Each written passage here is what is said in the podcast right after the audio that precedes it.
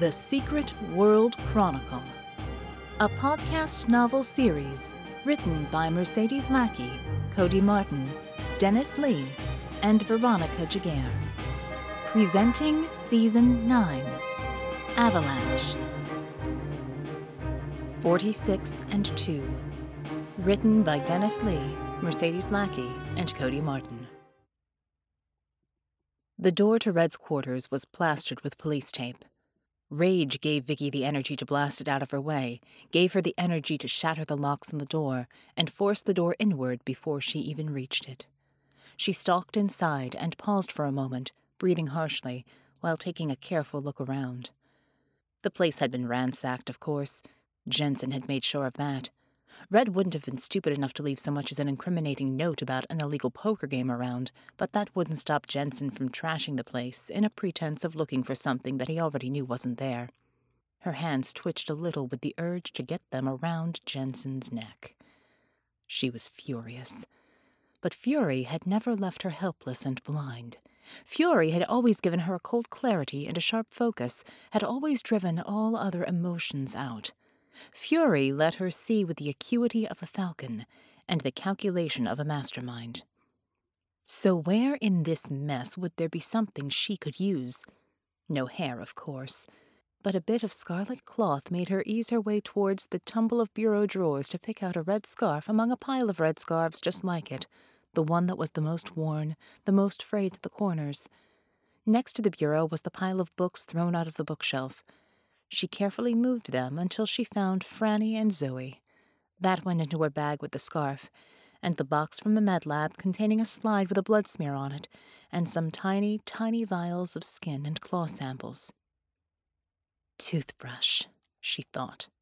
Of course, it might be at Mel's place, which had been scoured clean of everything, but maybe he had more than one. She began picking her way across the mess to the bathroom when a shadow loomed in the door. She looked over at it and began to shake with rage as Shadow became recognizable human. Jensen. He scowled at her. I. he began. She extended her hand towards him, twitched her fingers, and he found himself unable to utter a word. You, you soulless bastard will march yourself right back around and forget I was ever here, she said icily. Because if you don't, I swear to you I will witch your junk next and shrink it down so far you'll need tweezers and a magnifying glass to masturbate. A look of disbelief was followed by a look of sheer terror as her fingers twitched again, and he felt the tingle she sent to his privates. He fled. Vicky took a breath, exhaled, and marched to the bathroom. Toothbrush. Red Djinni awoke to nothing but a harsh white light. There was no source, it was simply everywhere. He seemed to be on his back, and as he placed his hands on the ground to lift himself into a sitting position, he froze. There was nothing there. He was floating in a brilliant void, and the worst part was that it was familiar. He had been here before. He groaned in dismay. The last time had not ended well. He had no reason to believe this time would be any better. All right, then, he muttered. First things first. Think of gravity. Think of standing on a floor. He closed his eyes. It had been easier that way the last time. He pictured himself standing on ceramic tiles, and with a gentle push of his will, he believed it to be so. He opened his eyes again. The ceramic floor seemed to extend to each point on the horizon. It might have been dizzying if he had not been expecting it. Yes, it was precisely the way it had been the last time. Except now, there wasn't that paradoxical sense of claustrophobia, of being cramped and constricted in what appeared to be an infinite space. He felt calm, comfortable, which was odd in itself. He never felt calm and comfortable.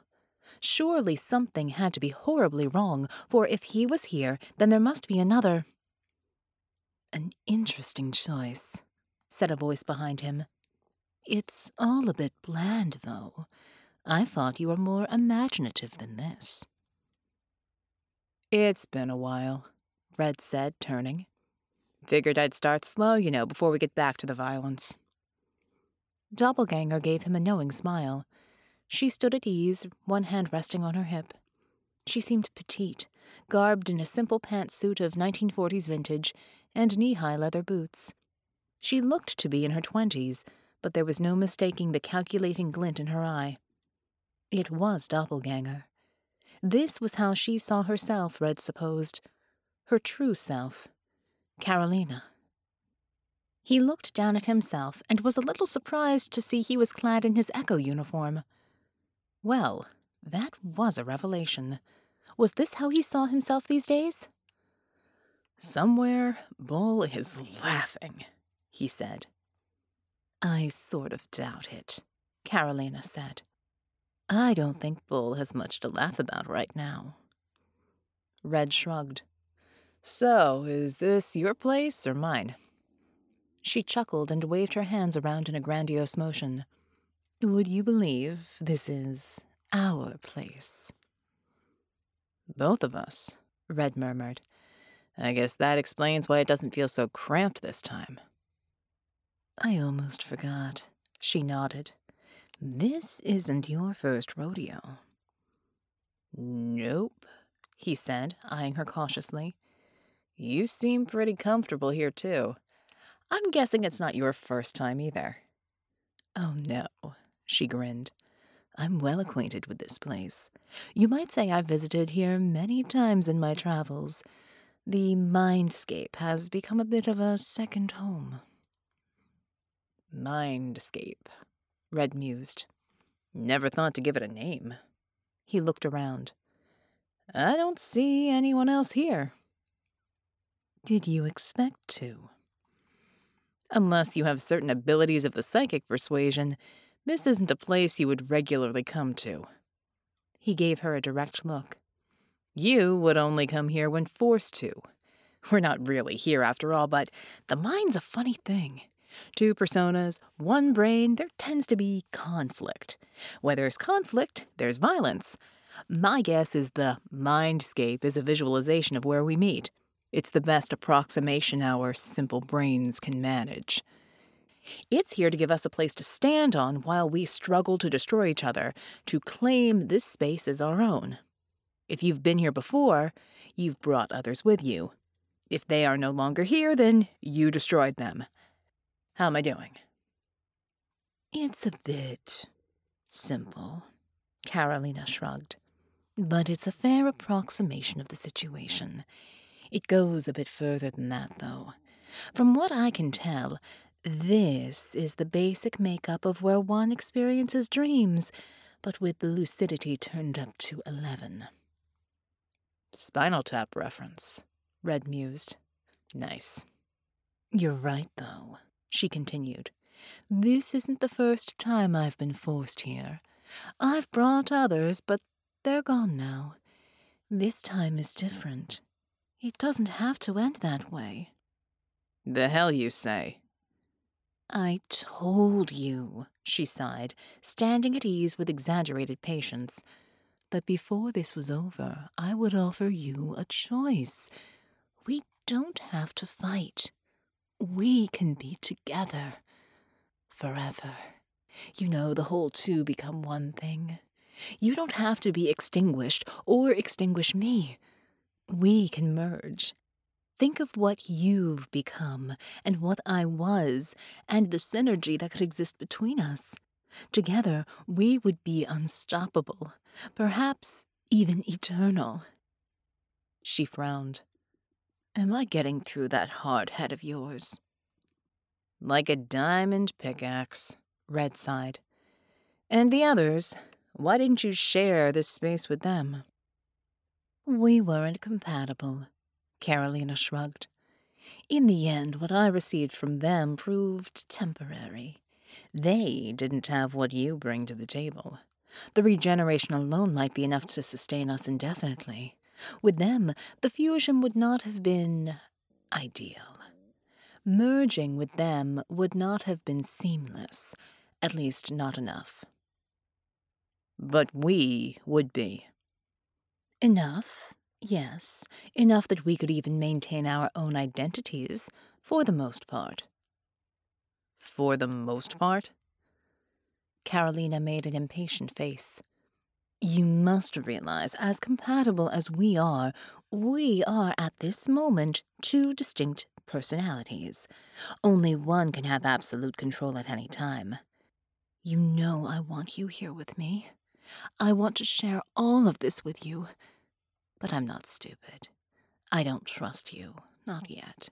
In time, we will draw together, root out the differences, and line up as one. In the meantime, I know you well enough that you will fight this every step of the way. So it's a matter of time, but for now. Right, for now I'm just going to be some spectator along for the ride. How can you ask that of me? Maybe you don't know me as well as you thought. I thought love would convince you, like it did for me, Carolina said.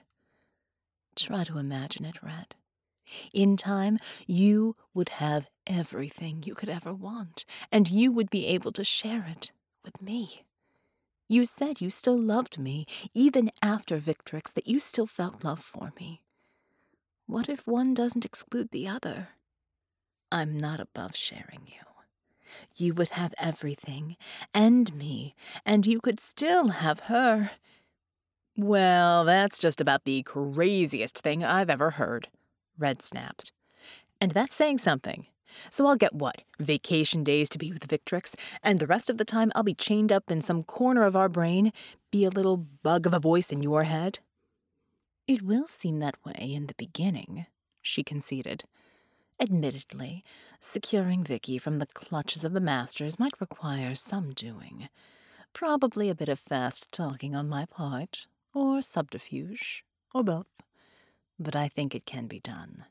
As for us, we will adapt to share this existence, to share control, to share everything. Even her. No, Red disagreed. It can't ever be like that. Even if it was possible, even if we could merge that seamlessly, it can't ever happen. And why is that? Have you met me? Red asked. Do you think I would ever let you near her again, let alone touch her, share any semblance of intimacy with her? As for me, do I seem the sort who would give up even a fraction of who I am for anything? You can forget it. Not for anything, especially not for you, and not for. Love? Carolina interrupted, her voice soft and mournful. For completion? This can end without violence. This can, for a change, end peacefully, and you will experience an eternity of bliss. And you will never be alone, ever again. Have I met you? Yes, I have. It's the one thing neither of us ever said, ever shared, but we could feel it in the other. We could feel the truth of it. We were always alone. It's our deepest fear, our greatest shame. And it doesn't have to be that way ever again. Red stared at her. Yeah, it does, he said finally. If those are my choices, then it does. Please, she whispered, don't be so rash as to. But I am rash, Red said with a wry smirk. For all my attempts at planning, for all the careful machinations of the past, that really is who I am. Come to think of it, my instincts have gotten me out of some tough jams. When things go tits up, it's all I've got left. And look, I'm still standing. Well, in a manner of speaking. Carolina didn't answer, and merely stood there, her arms wrapped around herself, her eyes pleading with him. Please, she repeated finally. Please reconsider. You know what I'm offering. Don't let some foolish and stubborn ideal stand in the way of. No, Red interrupted. It's not foolish. It's not stubborn. It's me, girl. And you know it. He watched as his words bored into her. She seemed to wither, to grow dimmer, as if something inside of her had been poisoned. She bowed her head and shivered. Red took an involuntary step forward, suddenly concerned. For a moment, she seemed to fade away, her very skin a translucent curtain threaded through with pale veins. She was disappearing. Concern became fear, and Red took a few more steps towards her before stopping again. She wasn't disappearing. She was gathering herself. What had withered in that single moment was returning to life, and that life was building in a steady crescendo. It was as if he stood in front of a furnace being heated to a white hot inferno. Her emotions began to bombard him with a fervid intensity to the point where he actually held up his hands to shield himself. He felt anger, resentment, even hatred, and beneath it all a cold reserve of self preservation. And when she finally looked up at him, it all erupted to the surface, unleashed in a mighty blow that sent him flying to land hard on his back. Your choice is made, she said, her voice cold and lifeless. A poor choice. Goodbye, Red Djinni. Rearing back, she summoned a blazing ball of fire in her hand and hurled it towards his prone and gasping body. Vix to JM. Go for Murdock, Vix. John and Sera had racked out at CCCP HQ. Their shift was over for the day. Krieger attacks didn't usually happen at night, and any attacks that were happening would likely be out of their range. The Kriegers had been testing their limits and had been careful not to commit any serious forces where they thought that John and Sera might show up.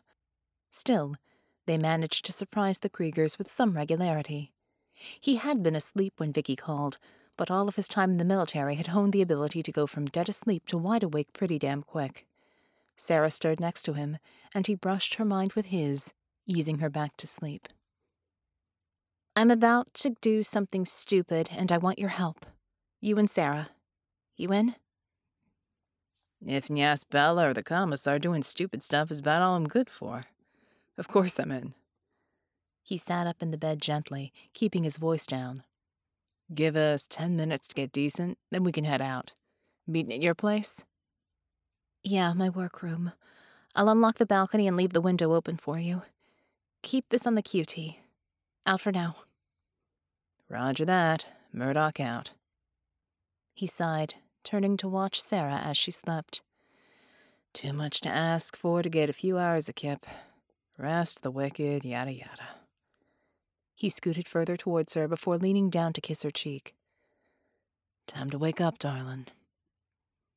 Like him, although probably for entirely different reasons, she was able to go from deepest sleep to wide awake instantly. She sat up and pulled her hair out of her eyes. Something is wrong, she stated, rather than asked. Well, Vicky is involved, so that's a given. Needs us to throw our boots on and get over to her place.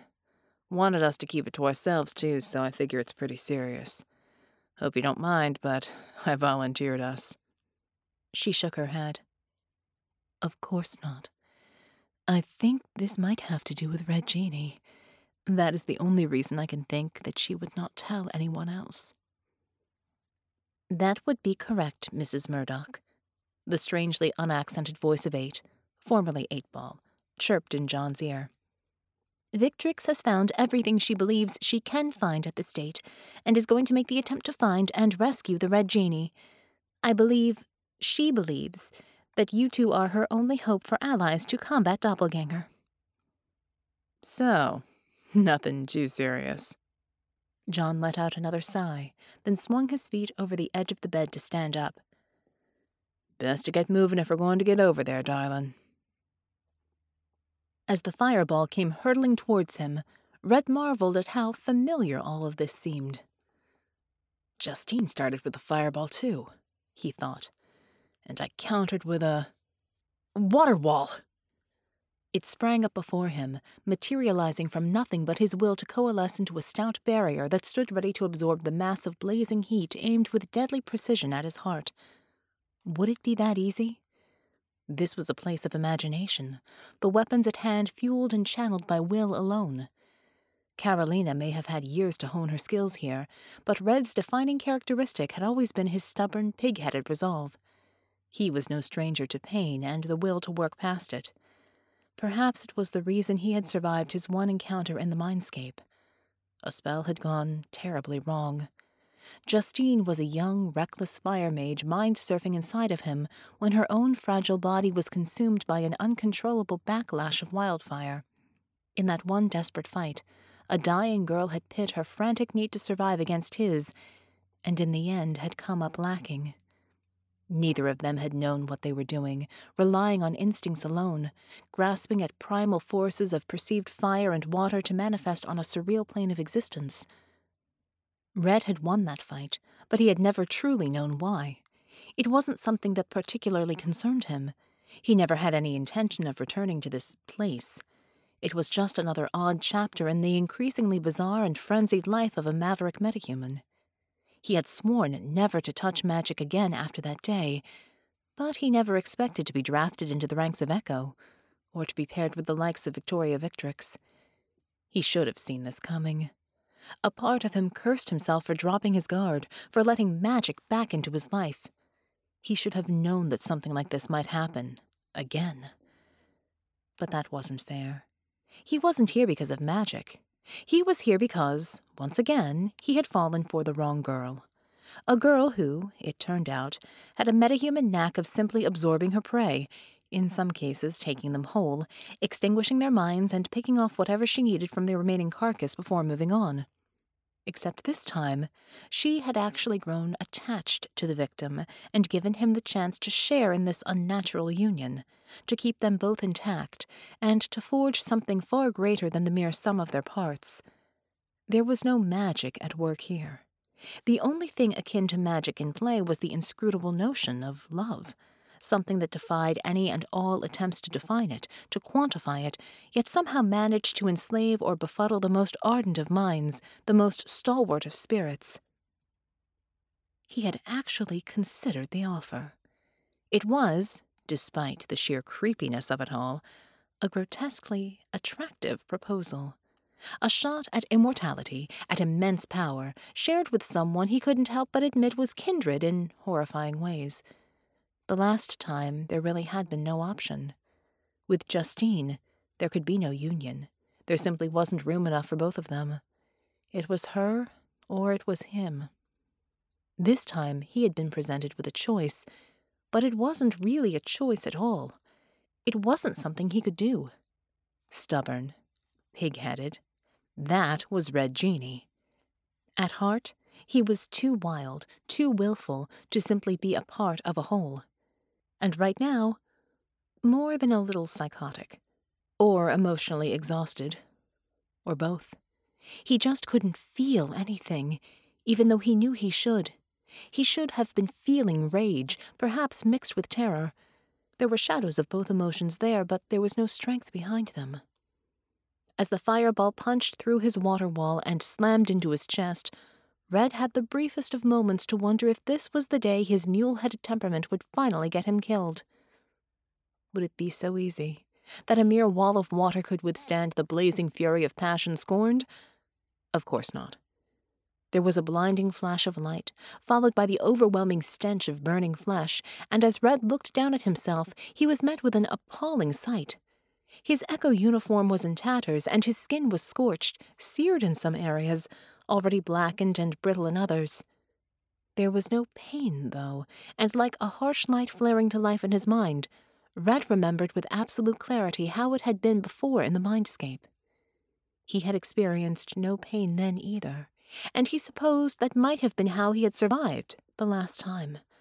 The fight had been quick, if brutal, but whatever Justine had managed to dish out, he had just kept coming. He remembered her cries, her startled grunts of pain, as his own attacks had driven her back, left her defenses open and vulnerable to his onslaught of claws, kicks, and a final merciless tackle. If he had been coping with the pain of savage burns then, he doubted he could have reacted with that same single minded intensity such dexterous acts required. The grapple had been vicious, culminating in a slow, relentless chokehold that had snapped her neck. As recklessly strong as she was, Justine's fire had only penetrated so far, skin deep, not enough to slow him down. His speed and reflexes had won that battle. Carolina's mastery of the mindscape, while lacking Justine's natural pyrokinetic talents, more than made up for any shortcomings with experience and focus, fueled by her raw and ravaged emotions. Red tried to stand and felt his limbs betray him as he collapsed to the ground. This time, the absence of pain made him vulnerable.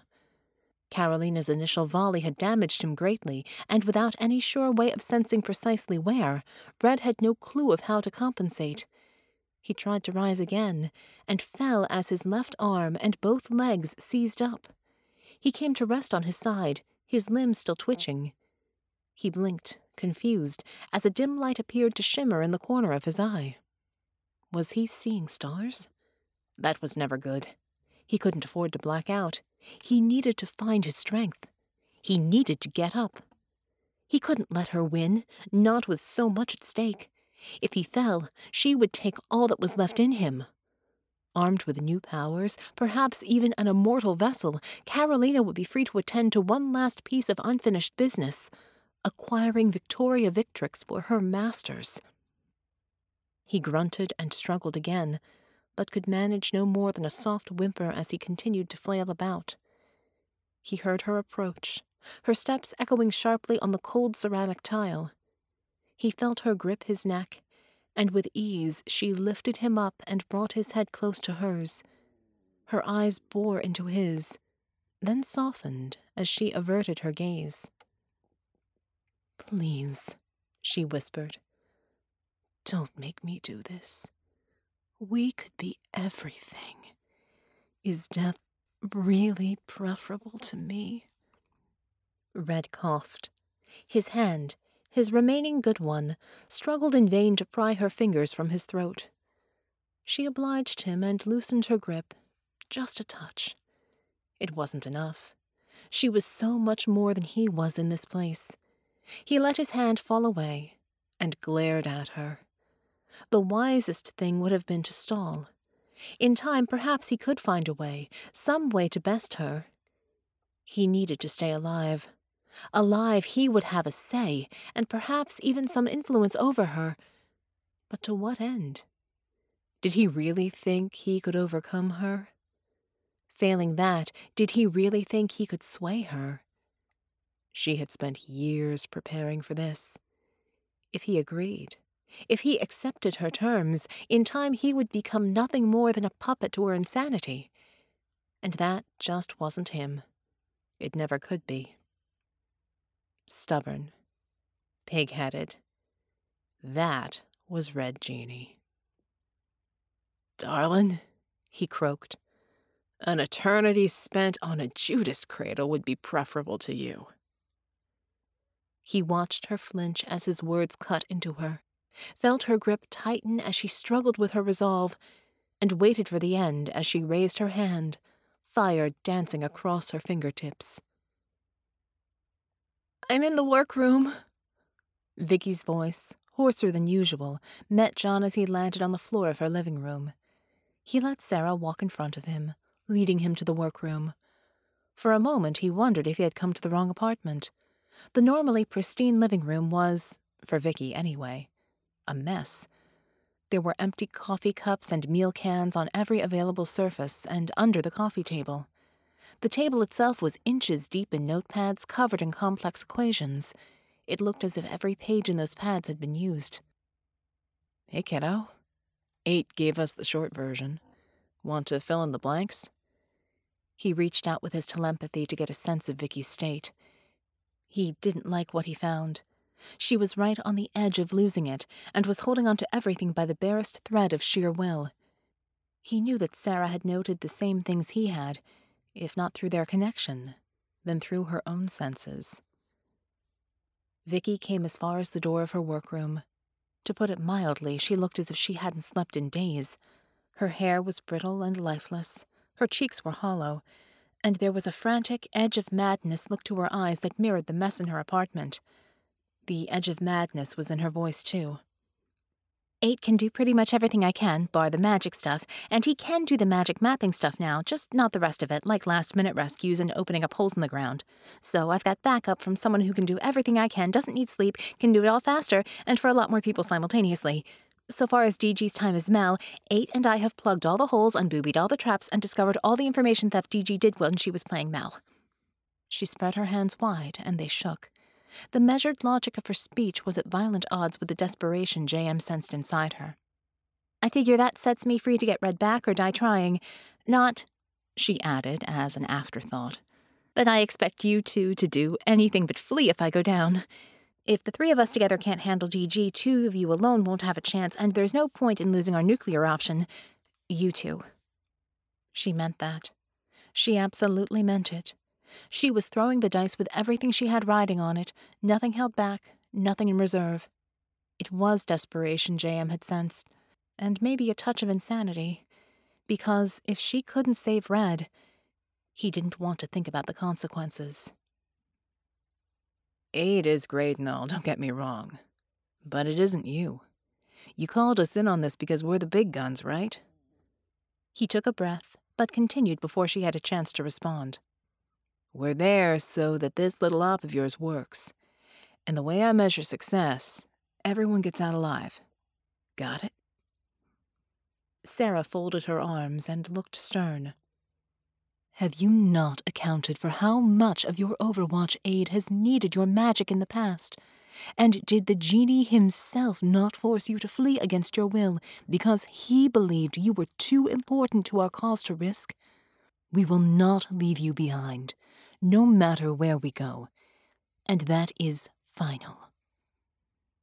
Vicky grabbed for the doorframe for a moment, then collected herself. No point in arguing with you. I've got my jetpack out there by the window. It's fueled full and ready. I've got the location spell mapped out. All I need to do is run the equations and trigger it. It should plant a finder to red in all three of our skulls. Once we know where he is, we gun and run in, out, and back to Echo. I'm Given what DG did to the kids and Mel, I figure he's been tortured, so he's probably in a bad way, so we bring him straight to the med center. That sounds solid to you? Works for me. We'll want to pack along extra medical supplies. Sera and I can do some healing, but it leaves us next to useless. And if we're going to be expecting a fight, we'll want our full strength. Got a spare Echo medical backpack? With the jetpack, I'm way ahead of you. She turned and went back into the workroom. Come on in. Darling, we need to keep a close eye on her. She's hurting bad. You've known her longer than I have, so she might listen to you more than she would to me. Beloved, if I were taken, how would you react? If you were taken, how would I? It is folly to expect anything other than the same from her. Sera sounded at a loss. We will do what we can, but her will is strong, and we cannot combat it without doing her more harm than she is doing to herself.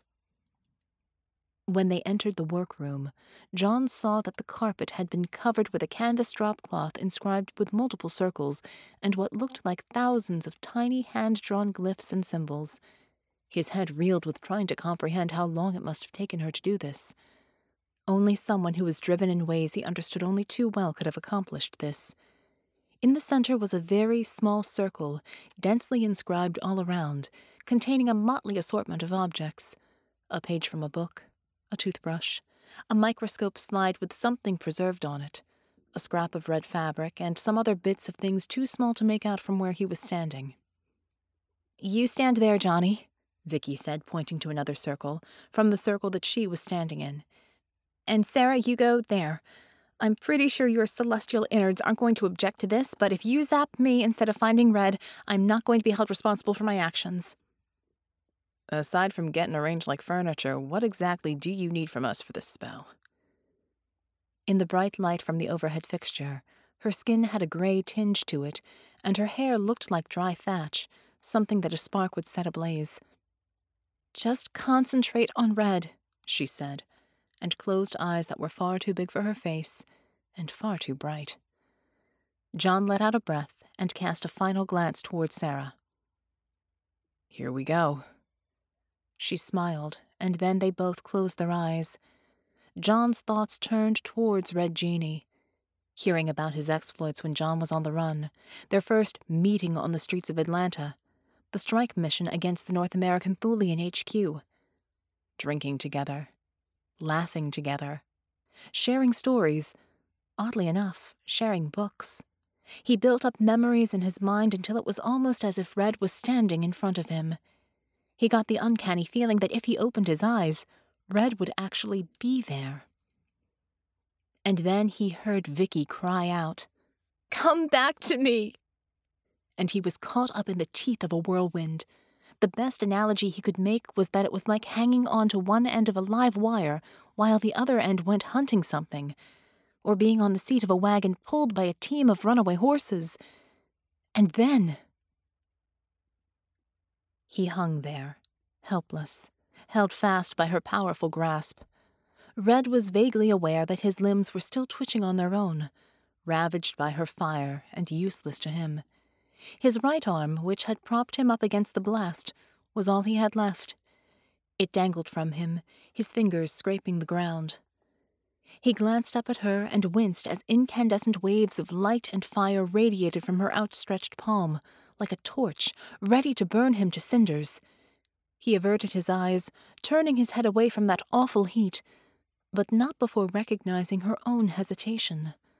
While one hand held him up, his body fixed in her unyielding grip, the other hand shook with doubt, the intensity of the flames waxing and waning as she struggled with the decision to end him It didn't have to be like this, she wept. You idiot. You coward. Red didn't answer, and kept his eyes averted, waiting for the end. He found his mind going to irrational places, as it often did when he courted death. This was, after all, hardly his first time. His thoughts raced, brushing the corners of his consciousness, ranging from the absurd to those stark in their brutal and honest desire.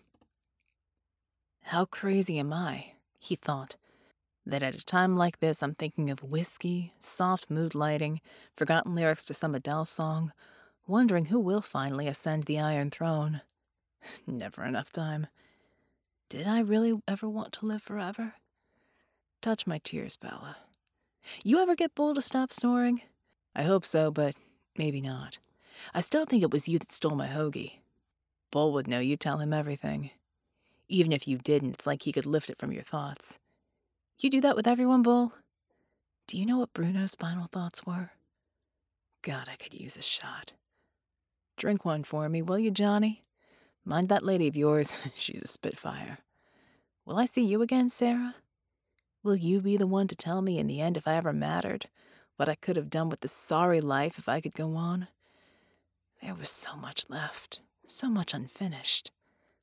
Was redemption possible? Would I have ever lived up to this hero gig? You thought so, didn't you, Vicky? I wonder what it would have been like to graze on your neck. The thought of her was beautiful, if painful. If only he could stay, if for no other reason than to know what they could have shared. Would it have ended in tragedy, like every other relationship he had ever had? Or would this one have been different? He would never know, and the thought of it brought an ache to his addled sensibilities. He felt the start of a laugh, a dry, mirthless laugh, but all he could manage was a low moan. He was broken, his body consumed, his mind crippled, and the only pain he could feel stemmed from a newly discovered and unrequited love. He wondered how long it had been there, dormant, needing only a harsh slap across the face to be brought to the forefront. He was an idiot, a coward. Surely this was the end. This time there was no one left to save him, especially himself. He felt Carolina's grip on his throat tighten, the surge of heat intensify. He would never have his answers, only the sharp stab of lights before she incinerated what was left of him. The lights. He had averted his eyes to Carolina's fire, but it wasn't the only source of light here. They were surrounded by light, endless points of light from horizon to horizon, but it was something new which caught his eye, from beneath him, as it pulsed just beyond his fingertips. He thought of Vicky again, and it flared briefly. He reached for it, and the dullness of his mind snapped back into focus as his fingers wrapped around something slim and sharp. He stared at it incredulously. It was a claw. It was his claw. What in the world? He drew in a sharp breath as a voice, Vicky's voice, rang through his head like a trumpet on a battlefield. Come back to me! And his mind flooded with images. No, not images. These were threads of the future, of the present, of dying pasts, all the threads of possibles that the seraphim had shown him. Before, he had only focused on the ones where he and Bella were together. That had been all he had wanted to see. But now, now he saw all of them. The ones where he had gone back to Vicky after reading her letter, gathered her into his arms, and that same spark had jumped between them that he'd felt when he'd rescued her. And the ones where that spark had happened later, when she had brought Red Savior and Bulwark to rescue him, or when he'd done something out of character and gone to console her after Bruno's death, or at completely insignificant times, at the top of the parkour course, or deciding to bring her Chinese food because he could tell from her voice over his freak that she was exhausted. But whenever it happened, the changes it had made in his life, in both their lives, really, they lit up each other's darkness. They held back each other's despair. Lifetimes of shared memories, sacrifices, triumphs. And he saw this thread too, saw how she had hidden every hint of her feelings for him as he and Carolina fell into their affair, and all so that he would be happy. He also saw, with absolute clarity, that if he died here, driven by her promise to him, that Gaius, she would not falter and give up. She would step up, she would work herself to the bone, but she would step up, become the warrior she had once been. Realize that not only could she go on without him, she had to. For both their sakes. For his memory. He almost wept to see it. He had never believed that he could be the catalyst for something so good, so right, but there it was. Even in death, especially in death, he mattered. Again, he almost laughed. Moments before, he was cursing magic, and here he was, helpless, and the only weapon he had was magic. He gripped the claw in wonder. It wasn't just magic. It was empowered by Victoria's love, all of it, and it was mighty. And this was what Carolina could not understand, what she could not see. This was the sort of love beside which her selfish, self serving emotion revealed itself to be fool's gold. All that flooded him in an instant, in the blink of an eye, while Carolina reared back to deliver the finishing blow. Goodbye, Red, Carolina said. I loved you, and you wasted it. Take that with you to the next life. Love, Red croaked. You know nothing of love. Let me show you what love is. Their eyes met, and Red felt the warmth and peace of serenity flow through him. His body had stopped twitching. Carolina's eyes widened as she saw the claw in his hand.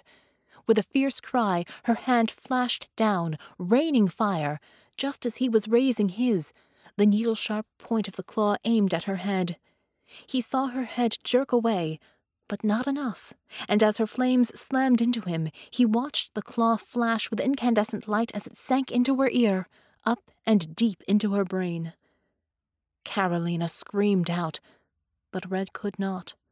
The scorching blast tore through him, robbing him of his voice. He had come alight as wildfire, a blazing inferno. Still, he felt nothing but peace and fulfillment and with his last thought he said a small, simple prayer. Come back, Vicky, with my love Come back. Carolina awoke in the darkness and wept. There was pain. Terrible, terrible pain. Anguish. Terror. It was Red. John could feel it. He knew it. And he knew where Red was, precisely where. The location bit into his brain and branded itself there. And then there was a last wordless cry of despair, a flash of light, and nothing. John's eyes flew open in time to see Vicky collapsing to the floor, one hand outstretched as if in a desperate attempt to catch something that had escaped her. John moved to her in an instant, with Sera mirroring him from her circle. Holy hell! His hand went to her throat to feel for a pulse. He already knew she was alive from his heightened senses and telepathy, but after what they had all just gone through, he needed the extra assurance. She's still breathing, but she's out for good. He looked up to stare into Sera's eyes. Darling, we know where he is. The spell worked. We felt him die, Sera said bleakly. And so did she. John swallowed hard, then shook his head. I don't care. Until I put eyes on him, I'm not accepting it. Magic is goddamned weird, he added, trying to convince himself as much as Sera. I'm going. You should stay here, be here for her when she wakes up. She's going to need you. I've got to try, if there's any hope at all. He leaned over Vicky's unconscious form and kissed Sera, hard. Love you. I'll be back. You had better keep that promise, she replied fiercely. And then he was gone. When he came back through the window, Sera had somehow cleaned the living room, and Vicky was sitting on the couch, head in her hands, her shoulders shaking with silent sobbing. Sera had an arm and a wing around her, but it was obvious from the waves of anguished loss pulsing from her that there was no comfort to be found, even in the embrace of an angel. Sera looked up at him without much hope. He shook his head wearily. He had burned hard to get to where the searingly bright compass in his head had told him Red had been. Another abandoned mental asylum out in the Georgia back country. It had been something out of a horror movie. Torture implements that had been recently used, and too much blood. There had also been traces of something magical. John had Eight recording everything through his Overwatch rig, and he had gathered the tools in a plastic bag he had found in the medical backpack. He had also taken several samples of the blood. He had no way of telling whether it was all from one person. He suspected it was, or from a number of people, so he wanted to be sure to not miss anything. He stashed the medical backpack out of sight in Vicky's workroom. There would be time for them to get to it later, and take it all to Echo for forensic analysis. No red, and no doppelganger, love. There was a lot of blood and some nasty emotions soaked into that godforsaken place, though. I have not felt so helpless except when you had forgotten me, came the heartbreaking response. I do not know what to do. Anything that I can say will be so hollow. Don't say anything then. We'll just be here for her. She'll talk when she's ready. Getting her some rest is the best thing we can do for her. She'll be able to deal with this a lot better once she's slept some. He felt just as helpless as Sera at this point. His legs felt wooden as he trod over to the kitchen. Red had been his friend, and while he could empathize with the little broken mage on the couch, he knew he could never comprehend how much she had just lost but he'd do his best for her. She was his friend as well, and between what she had shown him when his memory had been locked away, what he had come to feel through his connection with Sera, and how she had worked so hard to find his journal so that he was able to get his memory back, he owed her too much to just walk away and leave her to suffer alone. There were just no words for such a terrible loss. A piece of her was dead, and there was nothing that could fill that horrible wound in her soul. It's not goddamn fair. We had him. knew where he was. We were ready to get him and kill that bastard that had been wearing Mel's face. Despite all of the awful crap that had been going on in the war so far, it wasn't until that very moment that John felt so weary that he thought he might entertain giving up. He was tired of losing people. Oh, where's the goddamn scotch? She must have moved it since the last time I had any here. Single malts in the top cabinet next to the outside wall, hotshot. Gray, who was looking rather as if he'd been fighting several losing battles himself, his fur dry and harsh, regarded him from the divider between the kitchen and the living room. Your instincts are pretty good for a ground pounding grunt. Short of knocking her out with a trank, getting her drunk might be the only thing to do right now. The cat shook himself all over and hissed. Fuck. John had forgotten that the large cat was more than met the eye. He retrieved the bottle and nodded his thanks to Gray as he made his way back to the couch. He sat down on the other side of Vicky from Sera, setting the bottle down on the table. Herb was already there, a shot glass held up in his stubby arms. He uncorked the bottle and poured a shot, pulling one of Vicky's hands away from her face and curling her fingers around it. Here, Vic. Drink this. She stared at it for a moment, as if she didn't recognize what it was, then blinked, sending more tears down her face, and chugged the shot. Wordlessly, she held out the glass, and he poured again, and again, and again. Just as he was getting ready to pour the fifth shot, her eyes rolled up into her head, and she passed out on Sera's shoulder. With a nod to John, the angel picked her up as if she weighed nothing and carried her into the bedroom, coming out a moment later. Stay or go? she asked him. I figure we stay the night. I don't want to leave her alone. If she gets any ideas about not wanting to go on or anything like that, we ought to be here. I have reported everything to Belladonna, Eight said. She will send a messenger for the medical bag and the samples, and requests you to stay until she and Bulwark can take over. That seemed to cover everything.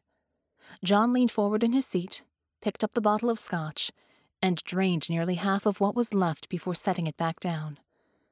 Sera settled back on the couch next to him, put her arm and wing around him. I would very much like a serving of that beverage, she said, in a voice heavy with unshed tears. I would like to drink to Red. John nodded and picked up the bottle again. There was more than enough left for the both of them. You know, this is the same brand that Red and I drank together. John held the bottle up. To Red, after taking a long pull, he handed the bottle to Sera. She took an equally healthy swig, seeming to take no effect from it, though he had never seen her drink liquor of any kind before. To red. And when the bottle was empty, they held each other against the grief, the dark, and the night.